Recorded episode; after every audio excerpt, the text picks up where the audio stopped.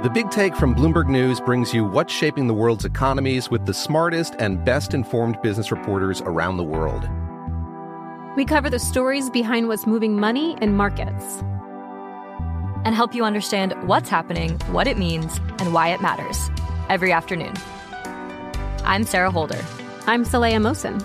And I'm David Gura. Listen to The Big Take on the iHeartRadio app, Apple Podcasts, or wherever you get your podcasts. I'm Saleha Mohsin, and I've covered economic policy for years and reported on how it impacts people across the United States. In 2016, I saw how voters were leaning towards Trump and how so many Americans felt misunderstood by Washington. So I started the Big Take DC. We dig into how money, politics, and power shape government and the consequences for voters. With new episodes every Thursday, you can listen to the Big Take DC on the iHeartRadio app, Apple Podcasts, or wherever you get your podcasts.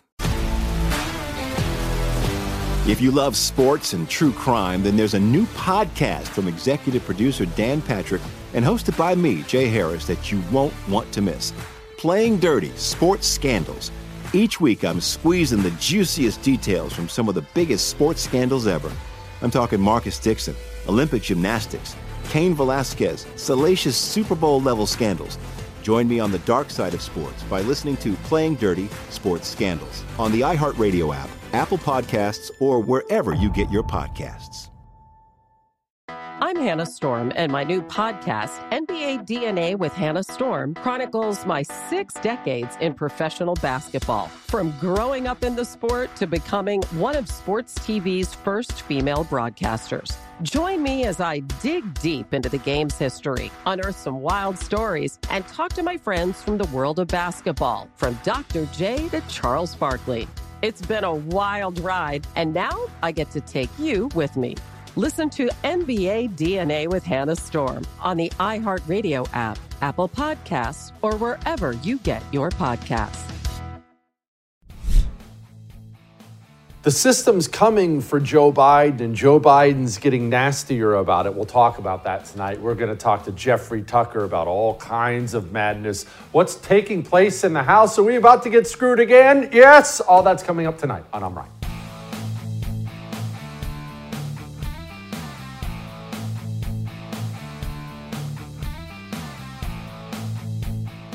Joe Biden's nasty. He's getting nastier. And let me, let me explain what I'm talking about. Joe Biden's mean. He always has been mean. He's been a mean politician his entire career. The media sold everyone a bill of goods in 2020 when they were telling everybody, look at the nice old guy, Papa Joe. He likes ice cream and little kids a lot. But anyway, Joe's been a jerk forever. He's been a jerk to people on camera. I have the benefit, or I don't even know if you call it a benefit, of knowing a lot of people on Capitol Hill, House, Senate, so on and so forth. And I'll tell you a little inside baseball behind the scenes. When the cameras are off, Joe Biden's a jerk and always has been. Treats his staff like, tra- like crap, treats people like crap. So we're used to Joe Biden being a little mean. But he's been extra mean recently, almost angry.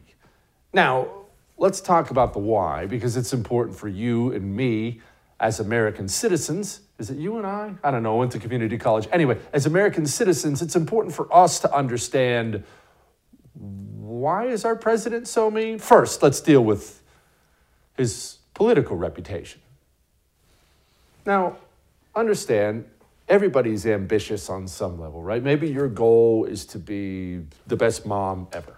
Maybe you want to be the best accountant ever. Maybe you want to be the best baseball player. I don't know. But people have ambition. When you're a politician like Joe Biden, whether you're a uh, city councilman or a senator, no matter who you are, everybody dreams of being president one day. Anybody who wants to get elected dreams of being president of the United States one day. But here's the problem with being president one day it's risky because you need to be president and have a decent reputation and serve two terms, or you go from, wow, that guy was president, to more, I don't know, think of like a Jimmy Carter. Oh, yeah. Remember when he was president? Joe Biden has worked his entire life, cheated, lied, stole, done everything humanly possible his entire life to be president one day. And now he's finally president of the United States of America. But here's the problem for Joe Biden. Joe Biden got elected at a time when communists now run the Democrat Party, in fact, run the entire United States government. And everyone around him, all his people, they're all committed communists. And they're all hell bent on destroying the country. So there was no way Joe Biden's presidency was ever going to be popular or ever going to work. After all, is there a popular way somebody could walk into your home and set it on fire tonight? It was always going to be a disaster. The border was always going to be open. The economy was always going to go to crap. That's what communists do, they destroy things.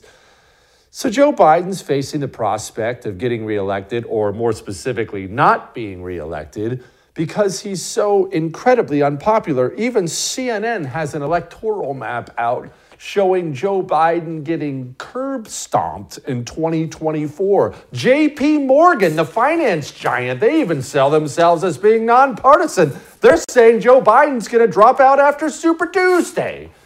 And so that's a little bit of why Joe Biden seems so angry. That's a little bit of why Joe Biden gave a speech today at a church in South Carolina, and it sounded like this. The word of God was pierced by bullets and hate, rage, propelled by not just gunpowder, but by a poison. Poison that's for too long haunted this nation. What is that poison? White supremacy. Oh, it is. It's a poison throughout our history. It's ripped this nation apart. Okay, so, so the, we'll, we'll, get to the white supremacy part of that here in just a moment. But understand, I said there was there was a few different reasons why Joe Biden's so angry. He's watching his legacy fall apart. He's watching the prospect of being reelected fall apart.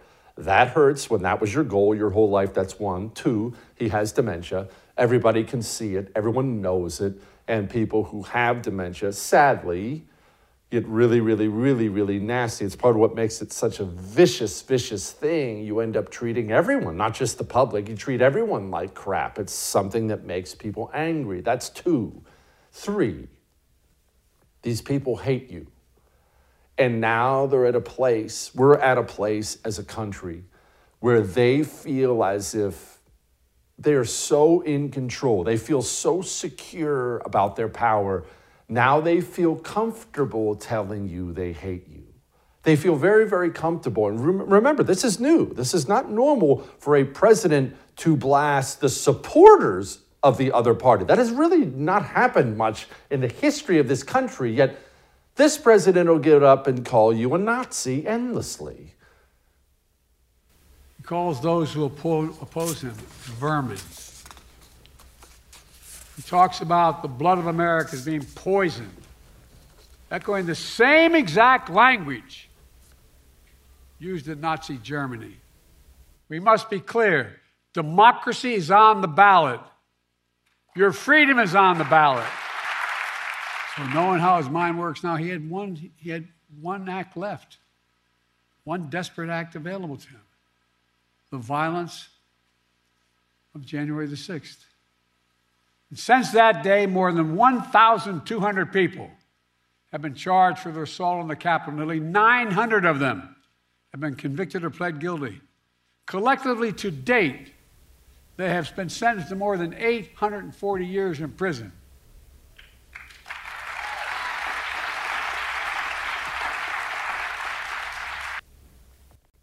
Joe Biden's angry. Joe Biden's bragging about locking you up in prison. Joe Biden's watching it all come apart in front of his eyes.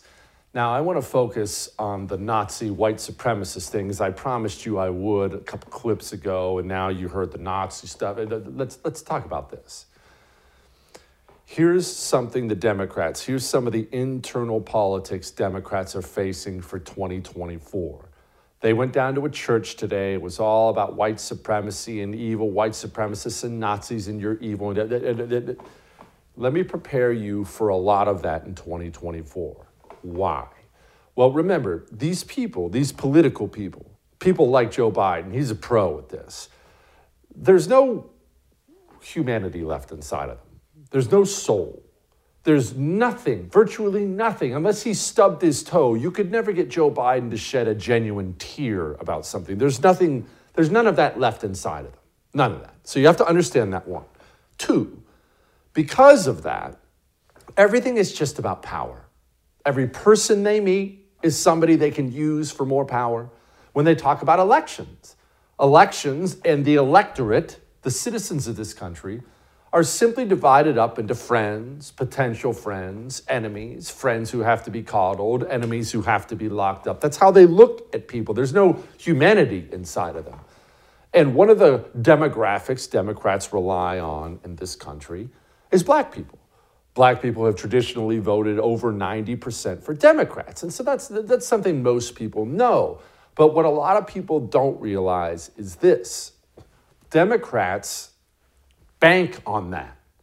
They take that, they take the black vote and they put it in the sure thing column. These black people, they are a sure thing. We're going to get 90%. And national elections are so close, they need that to stay 90%. It has to stay 90%.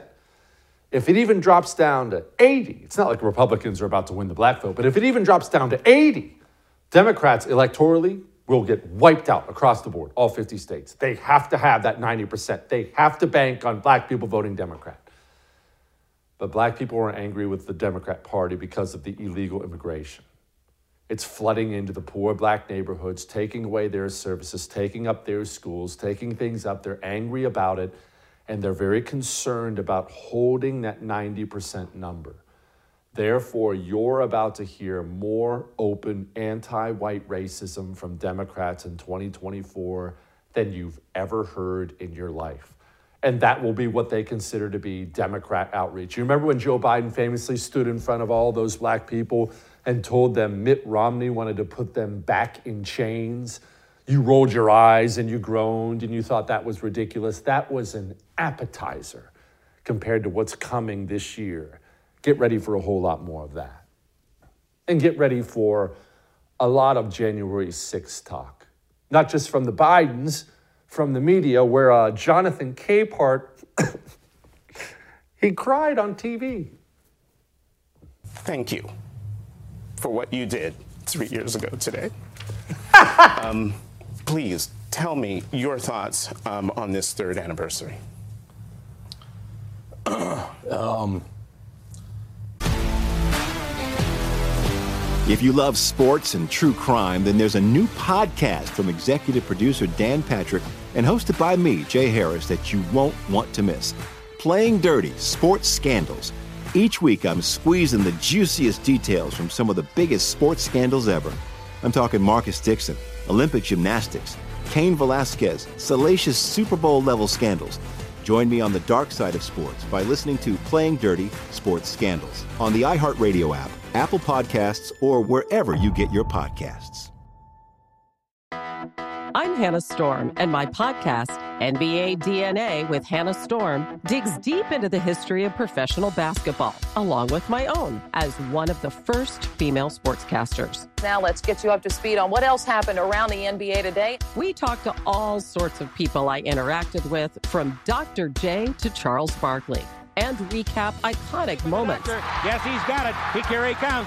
Way rock the baby to sleep and slam dunk. As well as some of the wild stories behind the scenes. We were like, what? What are we in for? The scoreboard crashes before we even tip a game off. Today, the NBA is a global sports and entertainment giant. Players are multimillionaires and cultural icons. Iguodala to Curry, back to Iguodala, up for the layup. Oh, blocked by James. LeBron James. And these stories are about how we got here, both on and off the court. And what's next? Listen to NBA DNA with Hannah Storm on the iHeartRadio app, Apple Podcasts, or wherever you get your podcasts. The Big Take from Bloomberg News brings you what's shaping the world's economies with the smartest and best informed business reporters around the world. Western nations like the U.S. and Europe Mexico will likely have its first female president. And then you have China. And help you understand what's happening, what it means, and why it matters. He'll get his yo yos to Europe in time. But the longer this drags on, the more worry he's getting. They knew that they needed to do this as fast as they possibly could to get a drug on the market. as fast as they could. I'm David Gura. I'm Sarah Holder. I'm Saleha Mohsin. We cover the stories behind what's moving money and markets. Basically, everyone was expecting, if not a calamity, certainly a recession. But the problem is that that paperwork, as our reporting showed, is fake. As someone who's covering the market, I'm often very worried about an imminent collapse. So I'm thinking about it quite often. Listen to the big take on the iHeartRadio app, Apple Podcasts, or wherever you get your podcasts. I'm Saleha Mohsin, and I've covered economic policy for years and reported on how it impacts people across the United States. In 2016, I saw how voters were leaning towards Trump and how so many Americans felt misunderstood by Washington. So I started the Big Take DC. We dig into how money, politics, and power shape government and the consequences for voters. It's an election year, so there's a lot of focus on the voters that TikTok is reaching. The initial reaction is like, oh, things are looking so resilient. I don't want to be too pessimistic, but I just don't see the political will down in Washington right now to, to change their tune. I think the American electorate has been signaling that it expects a rematch of the 2020 election. These are unprecedented times. With new episodes every Thursday, you can listen to the Big Take DC on the iHeartRadio app, Apple Podcasts, or wherever you get your podcasts. Thank you for what you did. all right, so why all the why all the January 6th stuff? Well, there's another even uglier side of what you're about to see in 2024. Good old-fashioned intimidation. Political intimidation, intimidating your political enemies is not new. This has been around for a very long time. It's something communists specialize in. But we've already had political prisoners in this country for three years. Why do you think Democrats brought one of their main henchmen, Matthew Graves, up to a podium and promised there would be more to come? We have used our prosecutorial discretion to primarily focus on those who entered the building or those who engaged in violent or corrupt conduct on Capitol grounds. But if a person knowingly entered the restricted area without authorization, they had already committed a federal crime. Make no mistake, thousands of people occupied an area that they were not authorized to be present in in the first place. This is going to be an ugly time in America. I've warned you about this. This is probably going to make you uncomfortable, but I am right. But I'm more I've warned you about this over and over again. 2024 is going to shock even me. The things these people are planning, the things these people are going to do in order to hold on to power. And arresting their political enemies, that's just basic communism. That's how tyrants have always operated. And what you're going to see next year and in the years to come, it's going to be ugly. All right? Let's prepare ourselves for it. Let's talk to Jeffrey Tucker about this and so much more. He has many thoughts. We'll talk to him about it next. Now, there's one more thing. All these evil people who are hell bent on destroying everything, they also run the monetary system. They're the ones printing trillions in unbacked currency. You know, we're going to talk later on in the show about yet another GOP cave, more trillions out the door, your dollar being destroyed in front of your eyes. It's not like it's being done in hiding. It's not like you have to take my word for it. You go to the grocery store, you see what they're doing. Do you have something to protect yourself with financially? Do you have gold? Do you have silver? In your physical possession. I'm not talking about gold bars like Bob Menendez. Do you have gold coins, silver coins? Everyone should have something. That's basic. Do you have it in your retirement? Call Oxford Gold Group. They will handle it all for you and they handle it with ease. That's what I love about them. They make it easy. 833 995 Gold or go to oxfordgoldgroup.com slash free. Don't get caught with your pants down. Get a hold of Oxford Gold Group. We'll be back.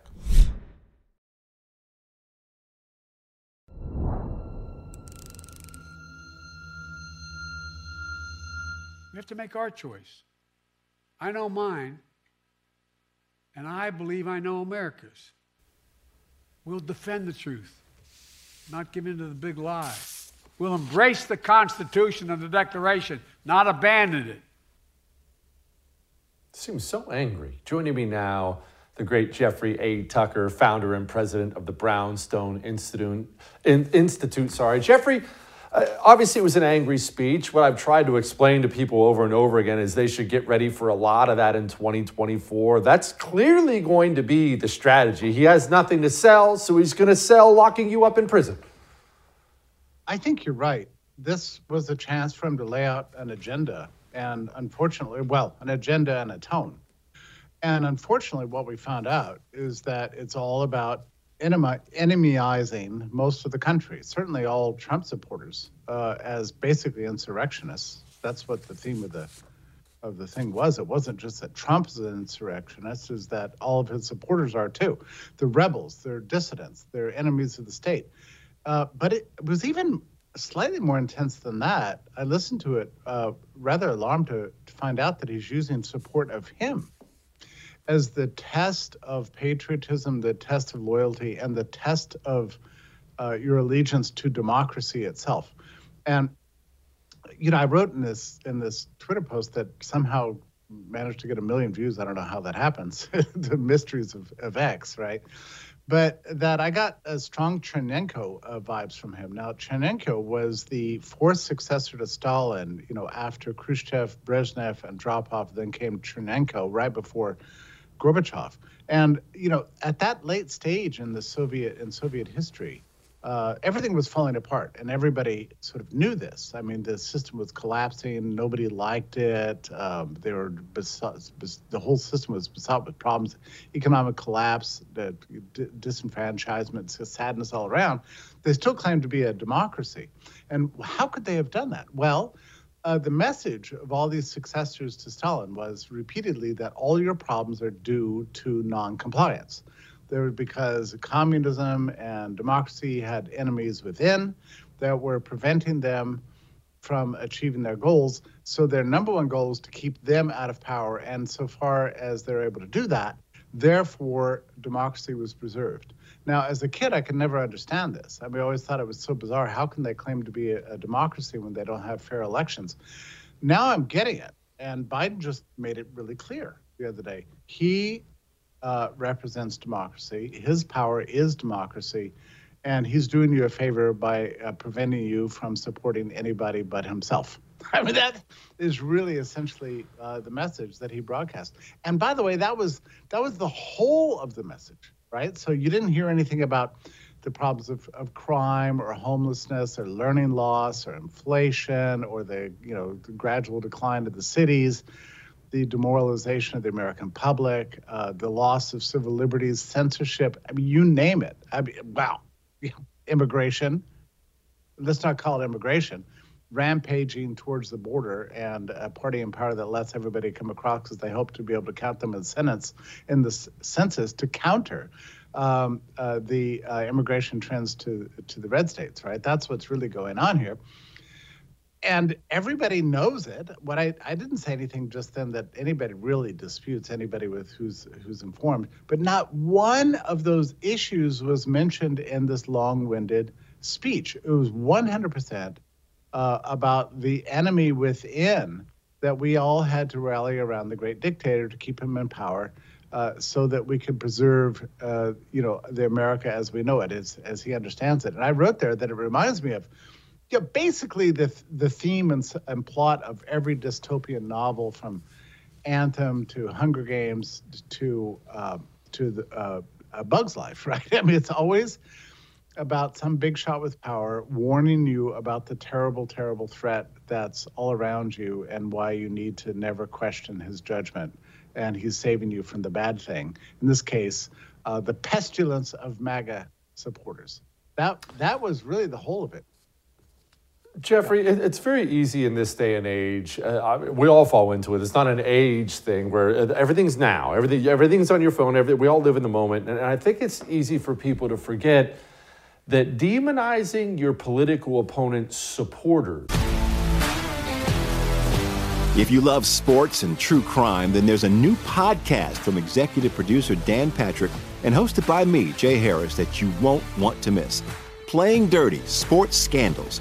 Each week, I'm squeezing the juiciest details from some of the biggest sports scandals ever. I'm talking Marcus Dixon, Olympic gymnastics, Cain Velasquez, salacious Super Bowl level scandals. Join me on the dark side of sports by listening to Playing Dirty Sports Scandals on the iHeartRadio app, Apple Podcasts, or wherever you get your podcasts. I'm Hannah Storm, and my podcast, NBA DNA with Hannah Storm, digs deep into the history of professional basketball, along with my own as one of the first female sportscasters. Now let's get you up to speed on what else happened around the NBA today. We talked to all sorts of people I interacted with, from Dr. J to Charles Barkley and recap iconic moments. Yes, he's got it. here he comes. Way rock the baby to sleep and slam dunk. As well as some of the wild stories behind the scenes. We were like, what? What are we in for? The scoreboard crashes before we even tip a game off. Today, the NBA is a global sports and entertainment giant. Players are multimillionaires and cultural icons. Iguodala to Curry, back to Iguodala, up for the layup. Oh, blocked by James. LeBron James. And these stories are about how we got here, both on and off the court. And what's next? Listen to NBA DNA with Hannah Storm on the iHeartRadio app, Apple Podcasts, or wherever you get your podcasts. The Big Take from Bloomberg News brings you what's shaping the world's economies with the smartest and best informed business reporters around the world. Western nations like the U.S. and Europe Mexico will likely have its first female president. And then you have China. And help you understand what's happening, what it means, and why it matters. He'll get his yo yos to Europe in time. But the longer this drags on, the more worry he's getting. They knew that they needed to do this as fast as they possibly could to get a drug on the market as fast as they could. I'm David Gura. I'm Sarah Holder. I'm Saleha Mohsin. We cover the stories behind what's moving money and markets basically everyone was expecting, if not a calamity, certainly a recession. But the problem is that that paperwork, as our reporting showed, is fake. As someone who's covering the market, I'm often very worried about an imminent collapse. So I'm thinking about it quite often. Listen to the big take on the iHeartRadio app, Apple Podcasts, or wherever you get your podcasts. I'm Saleha Mohsin, and I've covered economic policy for years and reported on how it impacts people across the United States. In 2016, I saw how voters were leaning towards Trump and how so many Americans felt misunderstood by Washington. So I started the Big Take DC. We dig into how money, politics, and power shape government and the consequences for voters. It's an election year, so there's a lot of focus on the voters that TikTok is reaching. The initial reaction is like, oh, things are looking so resilient. I don't want to be too pessimistic, but I just don't see the political will down in Washington right now to, to change their tune. I think the American electorate has been signaling that it expects a rematch of the 2020 election. These are unprecedented times. With new episodes every Thursday, you can listen to the Big Take DC on the iHeartRadio app, Apple Podcasts, or wherever you get your podcasts is very new in this country. Politicians have always thrown poop at each other since the history of politics. But in America, this really kind of started with Obama, a little bit of that deplorable talk from Hillary. Uh-huh. Now, this is the norm from Biden. You yeah. never heard this before these days from Republicans or Democrats. You would always say that guy's the Antichrist. That's not new. But you never said that guy and the people who support him, they're the enemy. This is a new age and a dangerous age. I don't think people yeah. realize how new this is. Uh, so I agree with everything you just said, and I think you're right. Uh, uh, the the biggest complaint in the past that we heard about Amer- American uh, political culture was that there's too many negative ads and too many sound bites, right? But there is a presumption, there always has been in this country, that uh, we did live in a democratic system that the people ultimately control and that the people should be in charge of, of picking their leaders. And the leaders recognize the deal that they wouldn't go into office with an expectation that they would uh, hold power forever and use the power of the state to keep their opponents at bay. Um, but I, it's not clear that that is even a supposition anymore. Based on the speech I saw with, with Biden, I'm not sure that he's really ready and willing to accept the terms of of civic engagement that we've always had in this country. It seems like something else. I mean, he's genuinely saying basically, if we let this guy on the ballot and if you vote for him, then you're an enemy of America and you're an insurrectionist. Um, you know, I'm, I'm I'm very concerned about that. And by the way, there's not a word I said that's some sort of partisan uh, talking point here. You know, I mean, like I don't need to tell you that I've been inveighing against many aspects of of Trump and MAGAhood. You know, for as long as I can remember. You know, dating back eight years, right? So this is not about that. This is actually a serious atta- attack on the fundamental uh, liberties and uh, political liberties of the American people. And there's several aspects of this that worry me. Like one of the ways they're keeping Trump off the ballot is uh, by citing uh, Section 3 of Article uh, 14, which forbid um, revolutionaries and insurrectionists from taking office. Now, that's a bit of an anachronism, you know, because it dates back to the Civil War, is in effect uh, repealed by further uh, legislation in Congress that, that basically granted amnesty to all the uh, Confederate um, secessionists. So they're resurrecting this thing, I think, only for the second time since in the in postbellum days. But if you look at Section 3, there's also a line in there that says that it's not just insurrectionists that are forbidden from, from taking office, they're, they're legally deprecated, but also those who aid and abet them. Okay, now, I, I, I want, don't call me crazy here, but given the, the legal interpretations of the Biden administration these days, it's not too much of a stretch to imagine that in the months ahead, even before the November elections, that that aid and abetting clause of Section 3 will be invoked to against all Trump supporters. I mean, like if you have retweeted Trump or celebrated Trump or praised him on on X on social media somewhere, maybe that's evidence that you're aiding and abetting the enemy. That's how far we've come. And that, by the way, that is not a big stretch. Look what they did all to, to the, the 1 million plus that people that gathered on January 6th. I mean, if you happen to be there, I mean, you know, you're you're not sleeping well at night because you don't know when the next knock at the door is coming. Yeah, so it's serious. These people are spending uh, a very long time in um, pre pretrial pr- prison, you know, just for their political views, uh, awaiting investigation and and judgment uh, without attorneys to represent them. So this is this is this is real. This these are not just political talking points anymore. We're faced. I'm sorry to say right now with with something something that's fundamentally un-American, something we've never seen in this country, which is you know just the full dem- demonization of uh, political competition itself. That seems to be what's stake. I say that I've checked myself again and again. Am I thinking you know, am I getting too pessimistic? Am I being too extreme here? Um, but I don't think so. It seems like your most pessimistic uh, prognostications in the last year have, you know, just wait a few months and they become true. and you wonder how you could have been so naive. So I think the speech by Biden is a really dangerous omen for what we're going to be experiencing between now and November. Yeah. I'm, I'm worried you're correct, my friend. Jeffrey, uh, we didn't even get to the COVID stuff. You're going to have to come back soon. I ran out of time. Jeffrey Tucker, you are the best. Thank you so much. Look, it's not just me saying it. This is going to be a, a bumpy year. We're going to hang on and enjoy the ride, right? All right, don't worry, we're not done. Let's talk about the useless GOP getting ready to sell us down the river again. We'll talk to a, a decent member of the GOP next before we get to that. Talk about this. Your timeshare.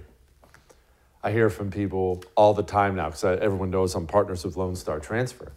And I hear from people they call and they complain or they email and they complain, Jesse, I can't even get in my timeshare anymore. It's one of the most common complaints. They're all booked up all the time. And they're doubling fees. Annual fees have doubled in some cases, special assessments. People are done with it.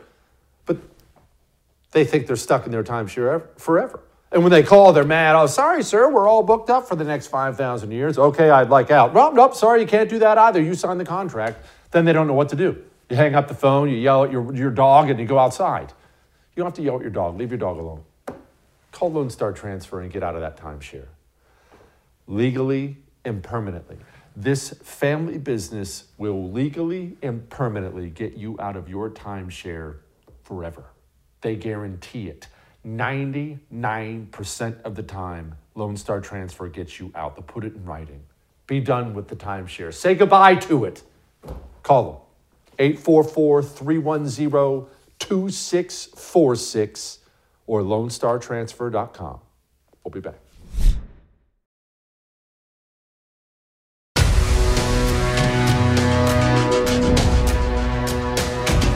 Well, I hope when the congressman joins us next, he's going to tell me what I am about to say is wrong and it's not going to happen. But it was reported over the weekend. You know, you can get into dangerous territory whenever you get into that. It was reported stuff that new House Speaker Mike Johnson came to a tentative agreement with Chuck Schumer on a $1.6 trillion bill of your money.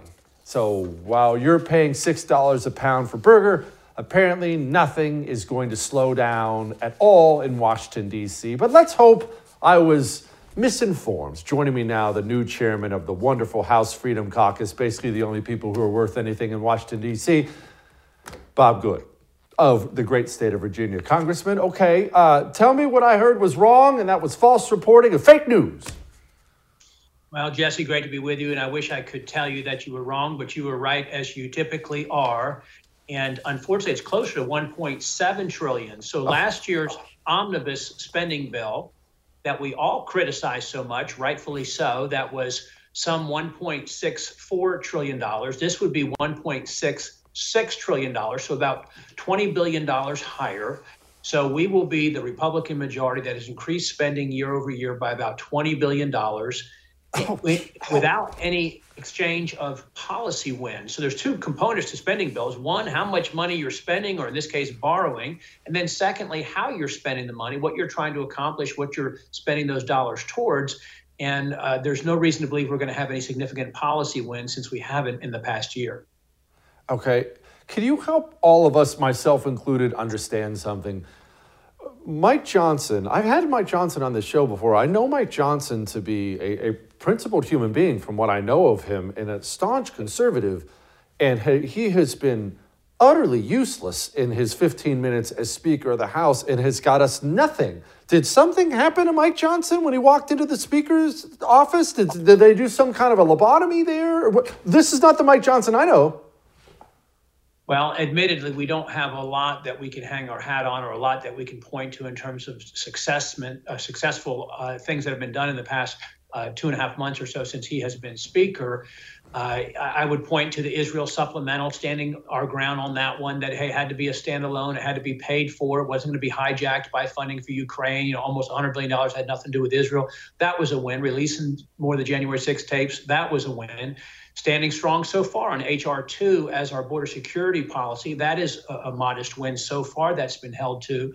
Uh, but there's been failures. There's the, the, continuing resolution that was similar to the one that was passed 30 days prior. Uh, there was the NDAA, which uh, was a basically a Democrat bill without the Republican policy changes. There was the FISA extension, uh, which uh, didn't have the reforms that were necessary. It was just reauthorizing FISA for another 90 days or so uh, without the changes to protect our constitutional freedoms. And then there is this agreement, which is higher than the FRA, Failed Responsibility Act from last summer, that he voted against and most of us voted against, uh, or at least most conservatives voted against, I should say, and that we railed against. But this is some $70 billion higher than the FRA, the debt limit increase that was last summer. Uh, and again, we don't have the policy wins uh, in terms of, uh, you know, gosh, if you're going to spend more money, at least be accomplishing Republican prior uh, policy objectives instead of the Democrat policies that were in place from last year. Is the House Freedom Caucus getting more powerful? Because Lord knows we need them to get more powerful. We need this caucus to grow and grow and grow because I can only assume he continues to cut these deals because he doesn't have to worry about the Freedom Caucus. Do I have that wrong? Well, we've got just a, really about a two vote margin right now. We're going to be a couple of members short this month, and it's very narrow. And essentially, you've got to have every Republican vote for something in order to advance it. However, the House ought to be the, more, the stronger of the two legislative bodies. We ought having the House majority ought to mean something. It ought to result in something where we would at least get half of our priorities accomplished with the House majority as you know, the Senate has to have 60 votes to advance legislation. They've only got 51 Democrats, so they can't advance anything without nine Republicans helping them.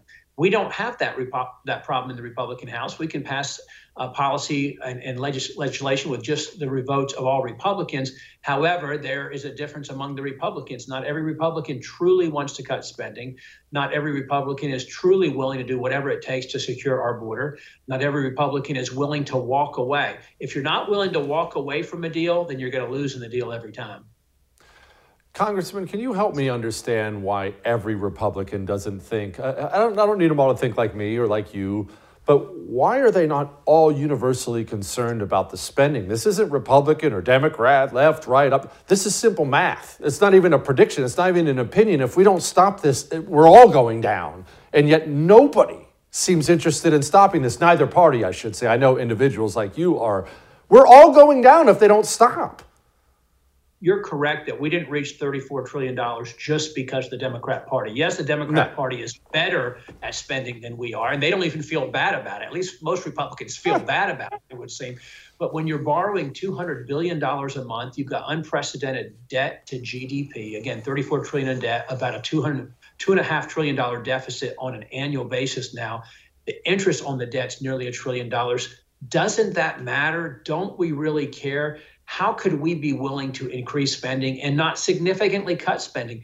Even a year ago, what we were battling over coming out of the speaker battle and through the limit save grow battle into the debt ceiling battle and then once again into the continuing resolution so all the way through january through september with the previous speaker the conservative position, the compromise conservative position, was to cut spending down to about 1.47 trillion. So maybe about 150 billion dollars over what is spent this year. If we would cut it by about 150 billion dollars, modest, uh, frankly, not even one month's deficit, and we couldn't even get all Republicans to join us there. We couldn't get the previous speaker to join us there, and that was the dollars that the fight was over. Now we were fighting for policy change as well.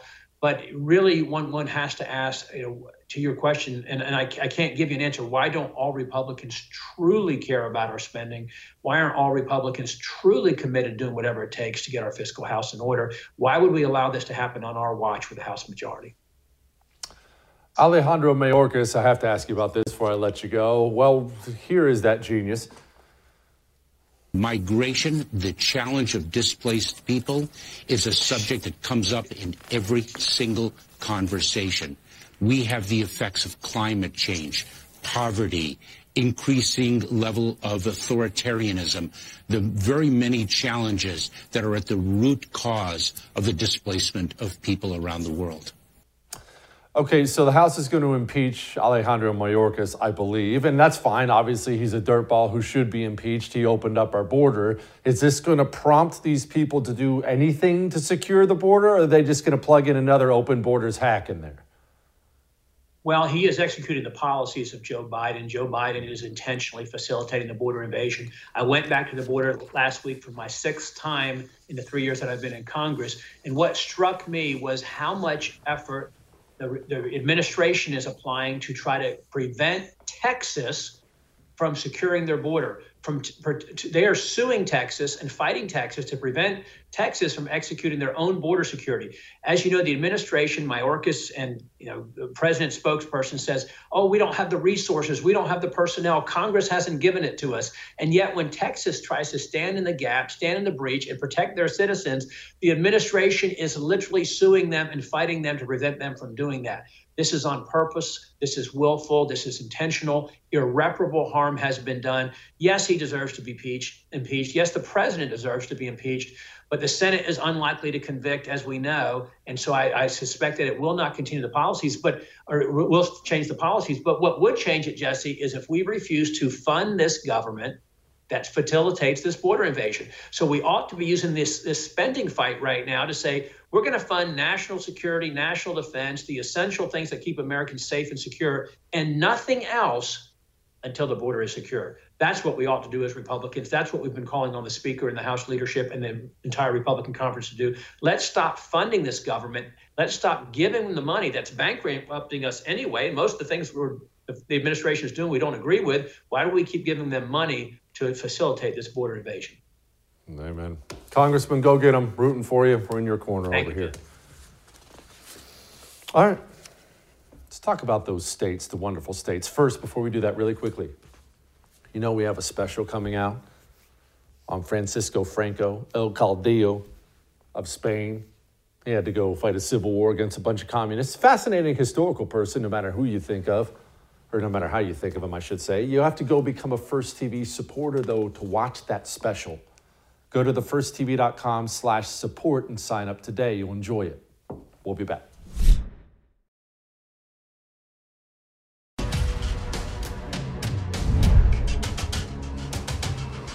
If you believe he engaged in insurrection under the plain meaning of the 14th Amendment, you believe he's ineligible to be president. Those laws, you know, those are up to the states. They have different laws from state to state. I don't think he should ever have it's the been Constitution. president. But nonetheless, uh, but uh, that uh, there there is a view of the Constitution in Article 14, Section 3, that he should not be uh, able. It's actually physically painful watching Grandma Vodka try to get through sentences anymore. Either way, it almost sounded like she was doing kind of a drunken pitch for states' rights. So I'm all on board. Joining me now, the great Andy Roth, president of the State Freedom Caucus Network, and Rick Brattin. We've never had him on this show before, state senator from the great state of Missouri and chairman of their Freedom Caucus, so we know he'll be okay. Andy, is that Grandma Vodka coming out for the 10th Amendment? I couldn't really tell what she was saying there. I think she needs to go on TV more often. I think that's fantastic. uh, I mean, she she's going to just help uh, Donald Trump get more votes and, and get elected and be our next president. If you love sports and true crime, then there's a new podcast from executive producer Dan Patrick and hosted by me, Jay Harris, that you won't want to miss. Playing Dirty Sports Scandals. Each week, I'm squeezing the juiciest details from some of the biggest sports scandals ever. I'm talking Marcus Dixon, Olympic gymnastics, Cain Velasquez, salacious Super Bowl level scandals. Join me on the dark side of sports by listening to Playing Dirty Sports Scandals on the iHeartRadio app, Apple Podcasts, or wherever you get your podcasts. I'm Hannah Storm, and my podcast, NBA DNA with Hannah Storm, digs deep into the history of professional basketball, along with my own as one of the first female sportscasters. Now let's get you up to speed on what else happened around the NBA today. We talked to all sorts of people I interacted with, from Dr. J to Charles Barkley and recap iconic moments. Yes, he's got it. He, here he comes. Way rock the baby to sleep and slam dunk. As well as some of the wild stories behind the scenes. We were like, what? What are we in for? The scoreboard crashes before we even tip a game off. Today, the NBA is a global sports and entertainment giant. Players are multimillionaires and cultural icons. Iguodala to Curry, back to Iguodala, up for the layup. Oh, blocked by James. LeBron James. And these stories are about how we got here, both on and off the court. And what's next? Listen to NBA DNA with Hannah Storm on the iHeartRadio app, Apple Podcasts, or wherever you get your podcasts.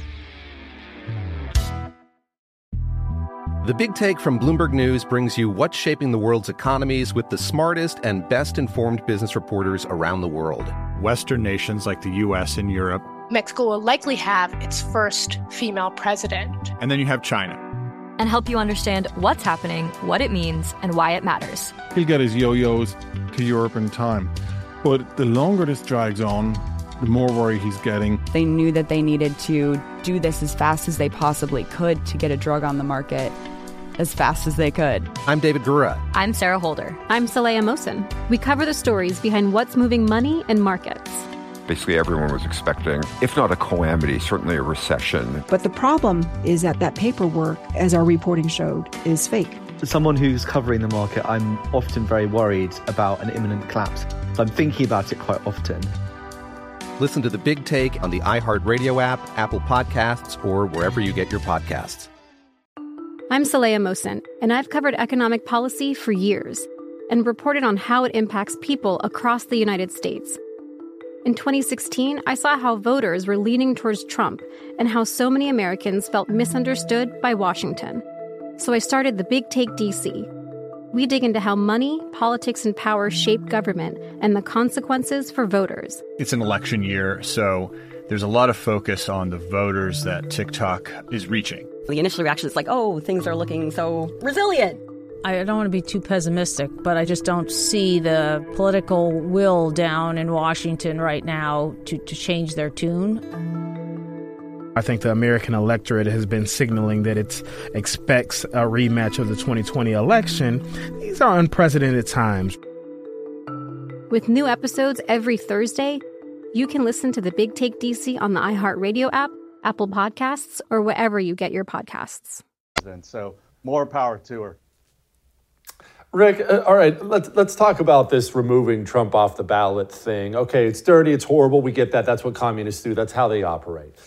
Tell me why red states shouldn't begin removing Joe Biden off the ballot. Now, I don't want to live in that kind of world. That, that, that sounds awful to live in that kind of country. But communists only understand fear and pain. You're not going to reason with them. You're not going to point out their hypocrisy and change their mind. Why shouldn't Missouri move him, off, move him off the ballot tomorrow?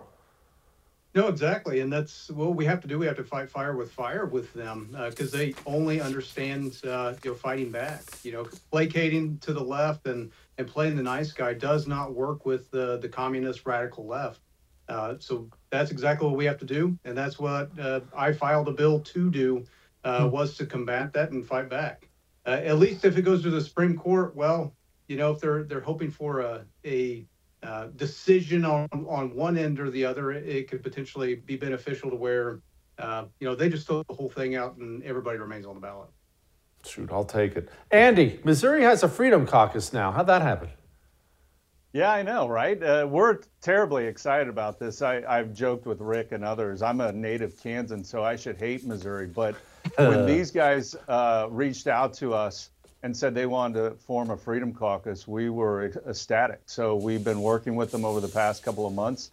They're all a hardcore group of conservatives, and they're already hitting the ground running uh, in Jefferson City.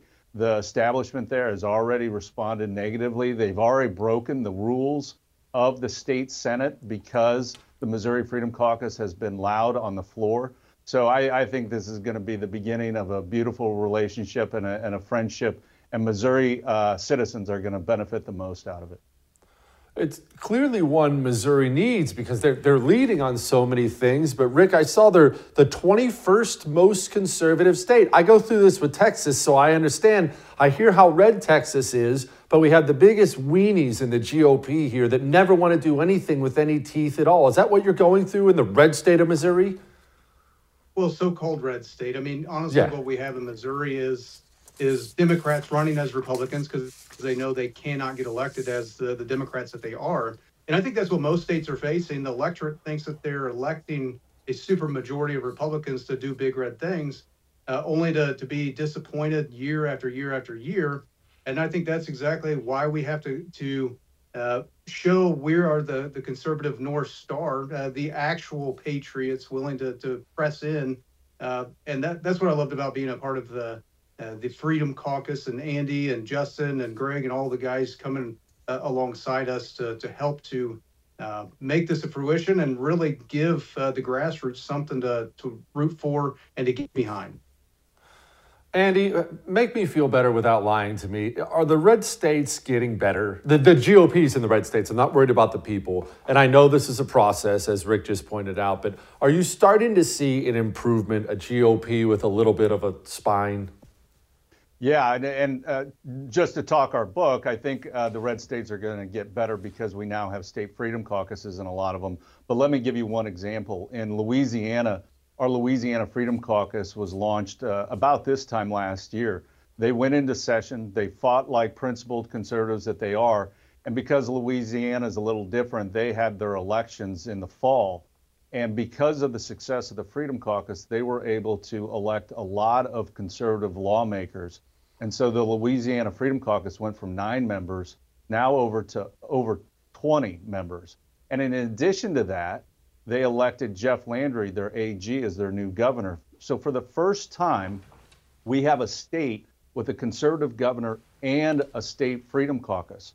So I've been telling everybody that will listen that Louisiana has the potential and the opportunity to uh, take a run at Florida as being one of the most conservative states in the country. Okay, so what's wrong with Texas, Andy? Do you not have my address or what? Come down to Texas. We need you to fix things down here. Well, I mean, Texas is a Spanish soap opera as far as I'm concerned because of all the, the, the troubles that they're going through.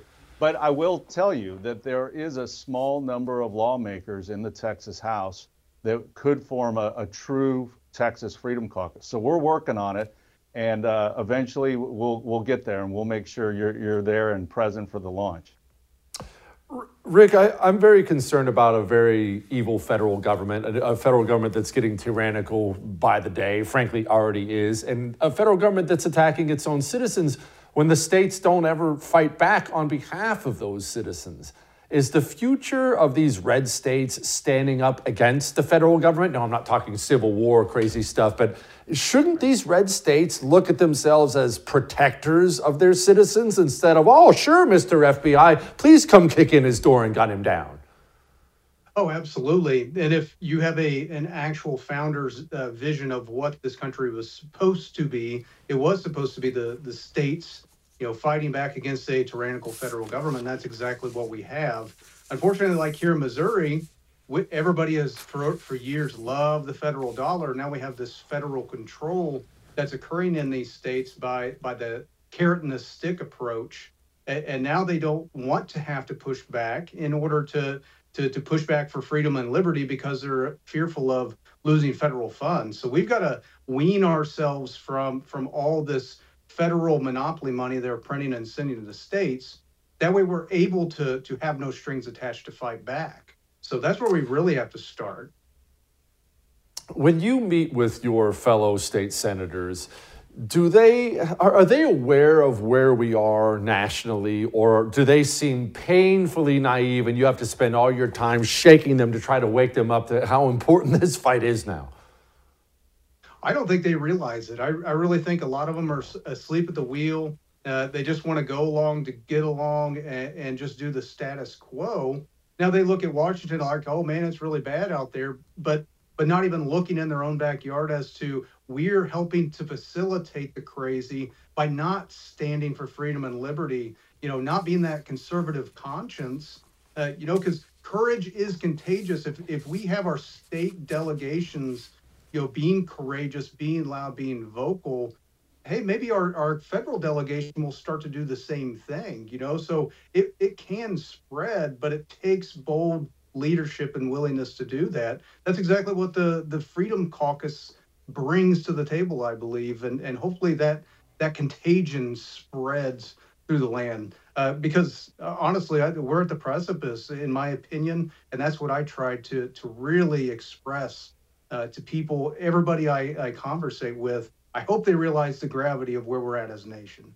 Uh, yeah, and, let, and let me add to that because, you know, in the past, the establishment or the swamp in the 50 states, they have enjoyed operating in the dark. What they do is they talk about how big and bad the federal government is, but then they take their money and then nobody questions them because nobody's paying attention to the state level what the, our state freedom caucuses are doing is exposing that, making the voters aware of the duplicity of what these state lawmakers, the, the establishment is doing, and forcing them for the first time ever to answer for their duplicity in public in front of all the voters. That's what I love about this. If you love sports and true crime, then there's a new podcast from executive producer Dan Patrick and hosted by me, Jay Harris, that you won't want to miss. Playing Dirty Sports Scandals. Each week, I'm squeezing the juiciest details from some of the biggest sports scandals ever. I'm talking Marcus Dixon, Olympic gymnastics, Cain Velasquez, salacious Super Bowl level scandals. Join me on the dark side of sports by listening to Playing Dirty Sports Scandals on the iHeartRadio app, Apple Podcasts, or wherever you get your podcasts. I'm Hannah Storm, and my podcast, NBA DNA with Hannah Storm, digs deep into the history of professional basketball, along with my own as one of the first female sportscasters. Now let's get you up to speed on what else happened around the NBA today. We talk to all sorts of people I interacted with, from Dr. J to Charles Barkley and recap iconic moments. Yes, he's got it. He, here he comes. We rock the baby to sleep and slam dunk. As well as some of the wild stories behind the scenes. We were like, what? What are we in for? The scoreboard crashes before we even tip a game off. Today, the NBA is a global sports and entertainment giant. Players are multimillionaires and cultural icons. Iguodala to Curry, back to Iguodala, up for the layup. Oh, blocked by James. LeBron James. And these stories are about how we got here, both on and off the court. And what's next? Listen to NBA DNA with Hannah Storm on the iHeartRadio app, Apple Podcasts, or wherever you get your podcasts. The Big Take from Bloomberg News brings you what's shaping the world's economies with the smartest and best informed business reporters around the world. Western nations like the U.S. and Europe. Mexico will likely have its first female president. And then you have China. And help you understand what's happening, what it means, and why it matters. He'll get his yo yos to Europe in time.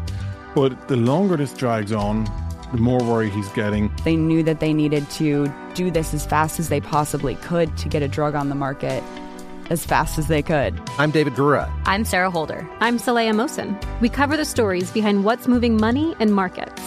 Basically, everyone was expecting, if not a calamity, certainly a recession. But the problem is that that paperwork, as our reporting showed, is fake. As someone who's covering the market, I'm often very worried about an imminent collapse. So I'm thinking about it quite often.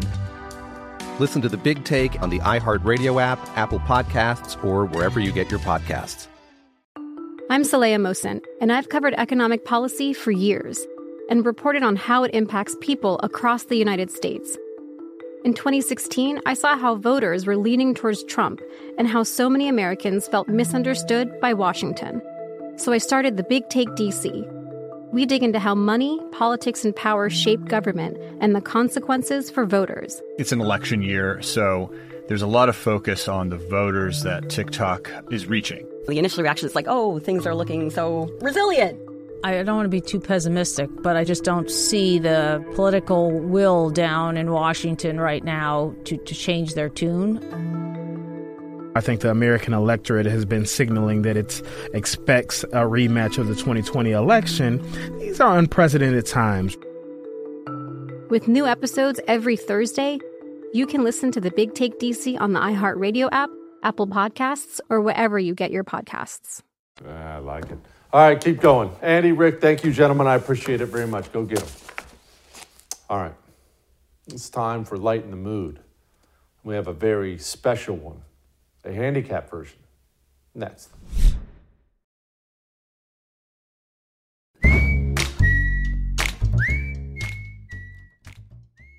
All right. It is time to lighten the mood.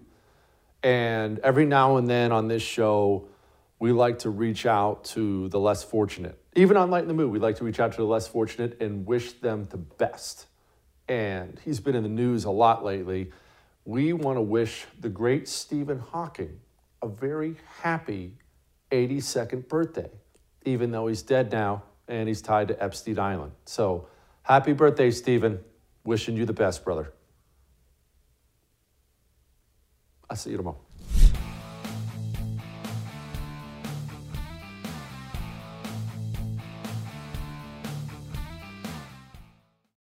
If you own a vehicle with less than 200,000 miles and have an auto warranty about to expire or no warranty coverage at all, listen up. CarShield has a low-cost month-to-month vehicle protection plan that covers more parts than ever. Visit carshield.com/audio to find out how you could pay almost nothing for covered auto repairs. Drivers who activate this vehicle protection today will also receive free roadside assistance, free towing, and car rental options at no additional cost. Get your free quote today at carshield.com/audio. That's carshield.com/audio. More Than a Movie is back with season two. I'm your host, Alex Fumero, and each week I'm going to talk to the people behind your favorite movies. From The Godfather, Andy Garcia. He has the smarts of Vito, the temper of Sonny, the warmth of Fredo, and the coldness of Michael. To the legend behind La Bamba, Lou Diamond Phillips. When I walked in, I didn't think I had a shot at Richie because John Stamos' picture was already up on the wall. Listen to More Than a Movie on the iHeartRadio app, Apple Podcasts, or wherever you get your podcasts. I'm Saleha Mohsin, and I've covered economic policy for years and reported on how it impacts people across the United States.